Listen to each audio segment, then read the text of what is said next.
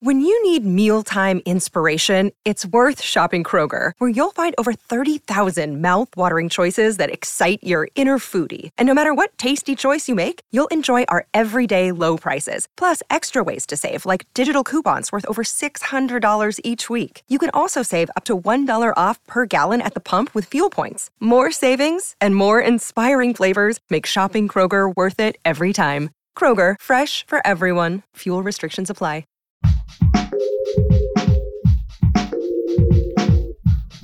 What if you could become a better person, not by working harder, but by allowing your inherent goodness to take the lead? And not because you're a bad person, but because there's something inside you that's ready for more. How to Be a Better Person gives you one tiny step a day you can take to be the person you want to be. My mission? To help you keep growing. Hey, and welcome to How to Be a Better Person. I'm Kate, your host, and the author of the book How to Be a Better Person, which has 401 ways to make a difference in yourself and the world. Continuing on the theme of decluttering your life, today I'm talking about how to go about tackling something that most of us have and that causes a feeling of overwhelm, stress, and things left undone every time we check our email. And that is an overflowing inbox. Maybe you even have more than one overflowing inbox. Probably you do, as most Americans have two email addresses. And 28% of Americans have as many as four email addresses.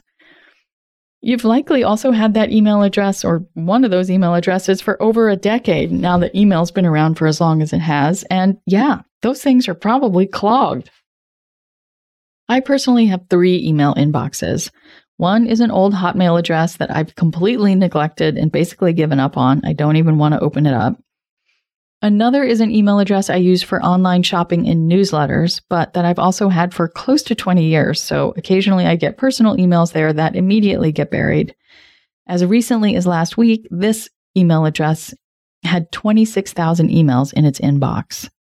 And then I have another email address that's about five years old now. That is my primary work email, and that currently has about 6,000 emails in it. I think these numbers are pretty middle of the road. I know someone I may even be married to this person who has hundreds of thousands of emails in their inbox. And even with my middle of the road numbers, I've started to completely lose emails and remember only vaguely days or weeks later that I once upon a time saw them. It's starting to feel like emails are going the way of voicemails, which so many people I talk to, myself included, don't even listen to anymore. If you call and leave me a voicemail, I either read the transcription of it or maybe I don't. I'll just call you right back. I don't know how realistic a goal it is to try to get to inbox zero, where you have zero emails in your inbox, because it, cleaning out your inbox is just like cleaning out the refrigerator. After a couple of weeks, it's going to be full of random stuff again, unless you are ruthless about unsubscribing and then filtering the emails you do want to keep into various folders, which I have read lots of articles about setting up filters to send various emails into various folders. And really, I feel like whether you have 6,000 emails in your inbox or if they're spread out among various folders, it's really the same thing. So I haven't gone down that path yet. But what I have been doing is deleting emails with wild joy and abandon. Here's my best tip for reducing the number of emails in your inbox. Find emails that you can delete in a bulk action. I gleaned this one tip from a whole long article in the New York Times about how to declutter your computer.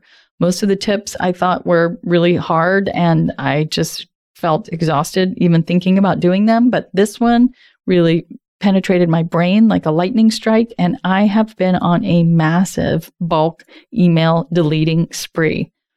I've been doing it a little bit every day for the last week. I can't wait to tell you about more about how to do it because hitting that little trash can icon is like dopamine times a million. Okay, welcome back. Are you ready to create some space in your inbox and get the rush of getting rid of a bunch of crap you don't need with just a couple clicks of the mouse? Think of someone or some business or some entity that has sent you a lot of emails over the years. Let's just take a wild guess and say Amazon. So you go search for Amazon in your inbox and then you can select all. and then delete them all in one fell swoop. I bet you can get rid of a couple of hundred emails just by doing this if you, like me, have somewhere in the thousands of emails in your inbox. So, some other places to look for in your inbox are any store that you've ever shopped at. You probably got signed up to their newsletter list and they've been emailing you religiously for years now, and you stopped looking at them, I don't know, a few years ago. You can also search for any client that you used to work with that you no longer work with, and you are 100% clear that you never want to work with this client again. This one was extra super cathartic for me. Bye bye. you can also search for anything that has Democrats or Republicans in the email because if you've ever given to a candidate, it is going to bring up just a whole slew of fundraising emails. And boy, those feel good to delete. Likewise, any candidate that you've ever given money to, any bank, credit card, investment company, power company, etc. Basically, anyone who sends you a bill or a statement has probably been emailing you and you have not been reading all those emails and you no longer need them. If you have kids, you can go delete all those Google Classroom emails. Oh, that one felt good. You can also go search for your kids' preschool and elementary schools because now your kids are maybe in middle school or high school as well as their former classes, after school classes, or camps. Go delete those. Although you do want to do a quick sweep through these before you delete them just to see if there are any photos attached. I found an adorable photo of my son eating a blueberry pancake at his preschool that I am very happy to now have on my computer, where it is just clogging up space on my hard drive instead of in the cloud. Also, look for any nonprofit you've ever donated to and all the various social media platforms that have likely been emailing you alerts over the years. So search for Facebook, Twitter, LinkedIn, Pinterest. If there's any magazine, newspaper, or newsletter you've ever subscribed to, yes, even my newsletter, go search for them, delete them. You're never going to read them again. I release you. any listservs you've ever been a member of, go search for Yahoo groups or Google groups. It's almost like doing a crossword when I will remember some newsletter I stopped subscribing to long ago, but never deleted the ones I'd already received. You know, it's kind of like when you're doing a crossword and there's this clue you can't get, and then you go wash the dishes and you're like, oh, of course, Aurora. I've been doing that for the last week, thinking of all these other newsletters that I subscribed to long ago. Do you remember Gilt Groupe by chance? It was um kind of a bulk purchasing of luxury items. It was like a super big website in the late early 2000s, the late early 2000s, like, you know, 2007, 2008. I had hundreds of emails from them. I hadn't gotten an email from them since 2012, but still, there they all were in my inbox. But now they're gone. I mean, you never go back and look at these things. I'm not going to delete emails from friends or family because those give me a little bit of a pang, even though I'm probably never going to look at them again. So anything that gives you a little bit of that, oh, you know, just keep it. I mean, fine. We're not trying to get to inbox zero here. We're just trying to weed out the stuff that you are seriously never, ever, ever going to need. Because why do we need to store out of date marketing emails on some server somewhere? We don't.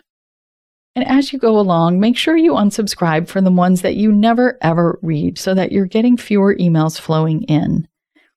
Maybe you can keep going until you get to zero in your inbox. If so, don't let me stop you.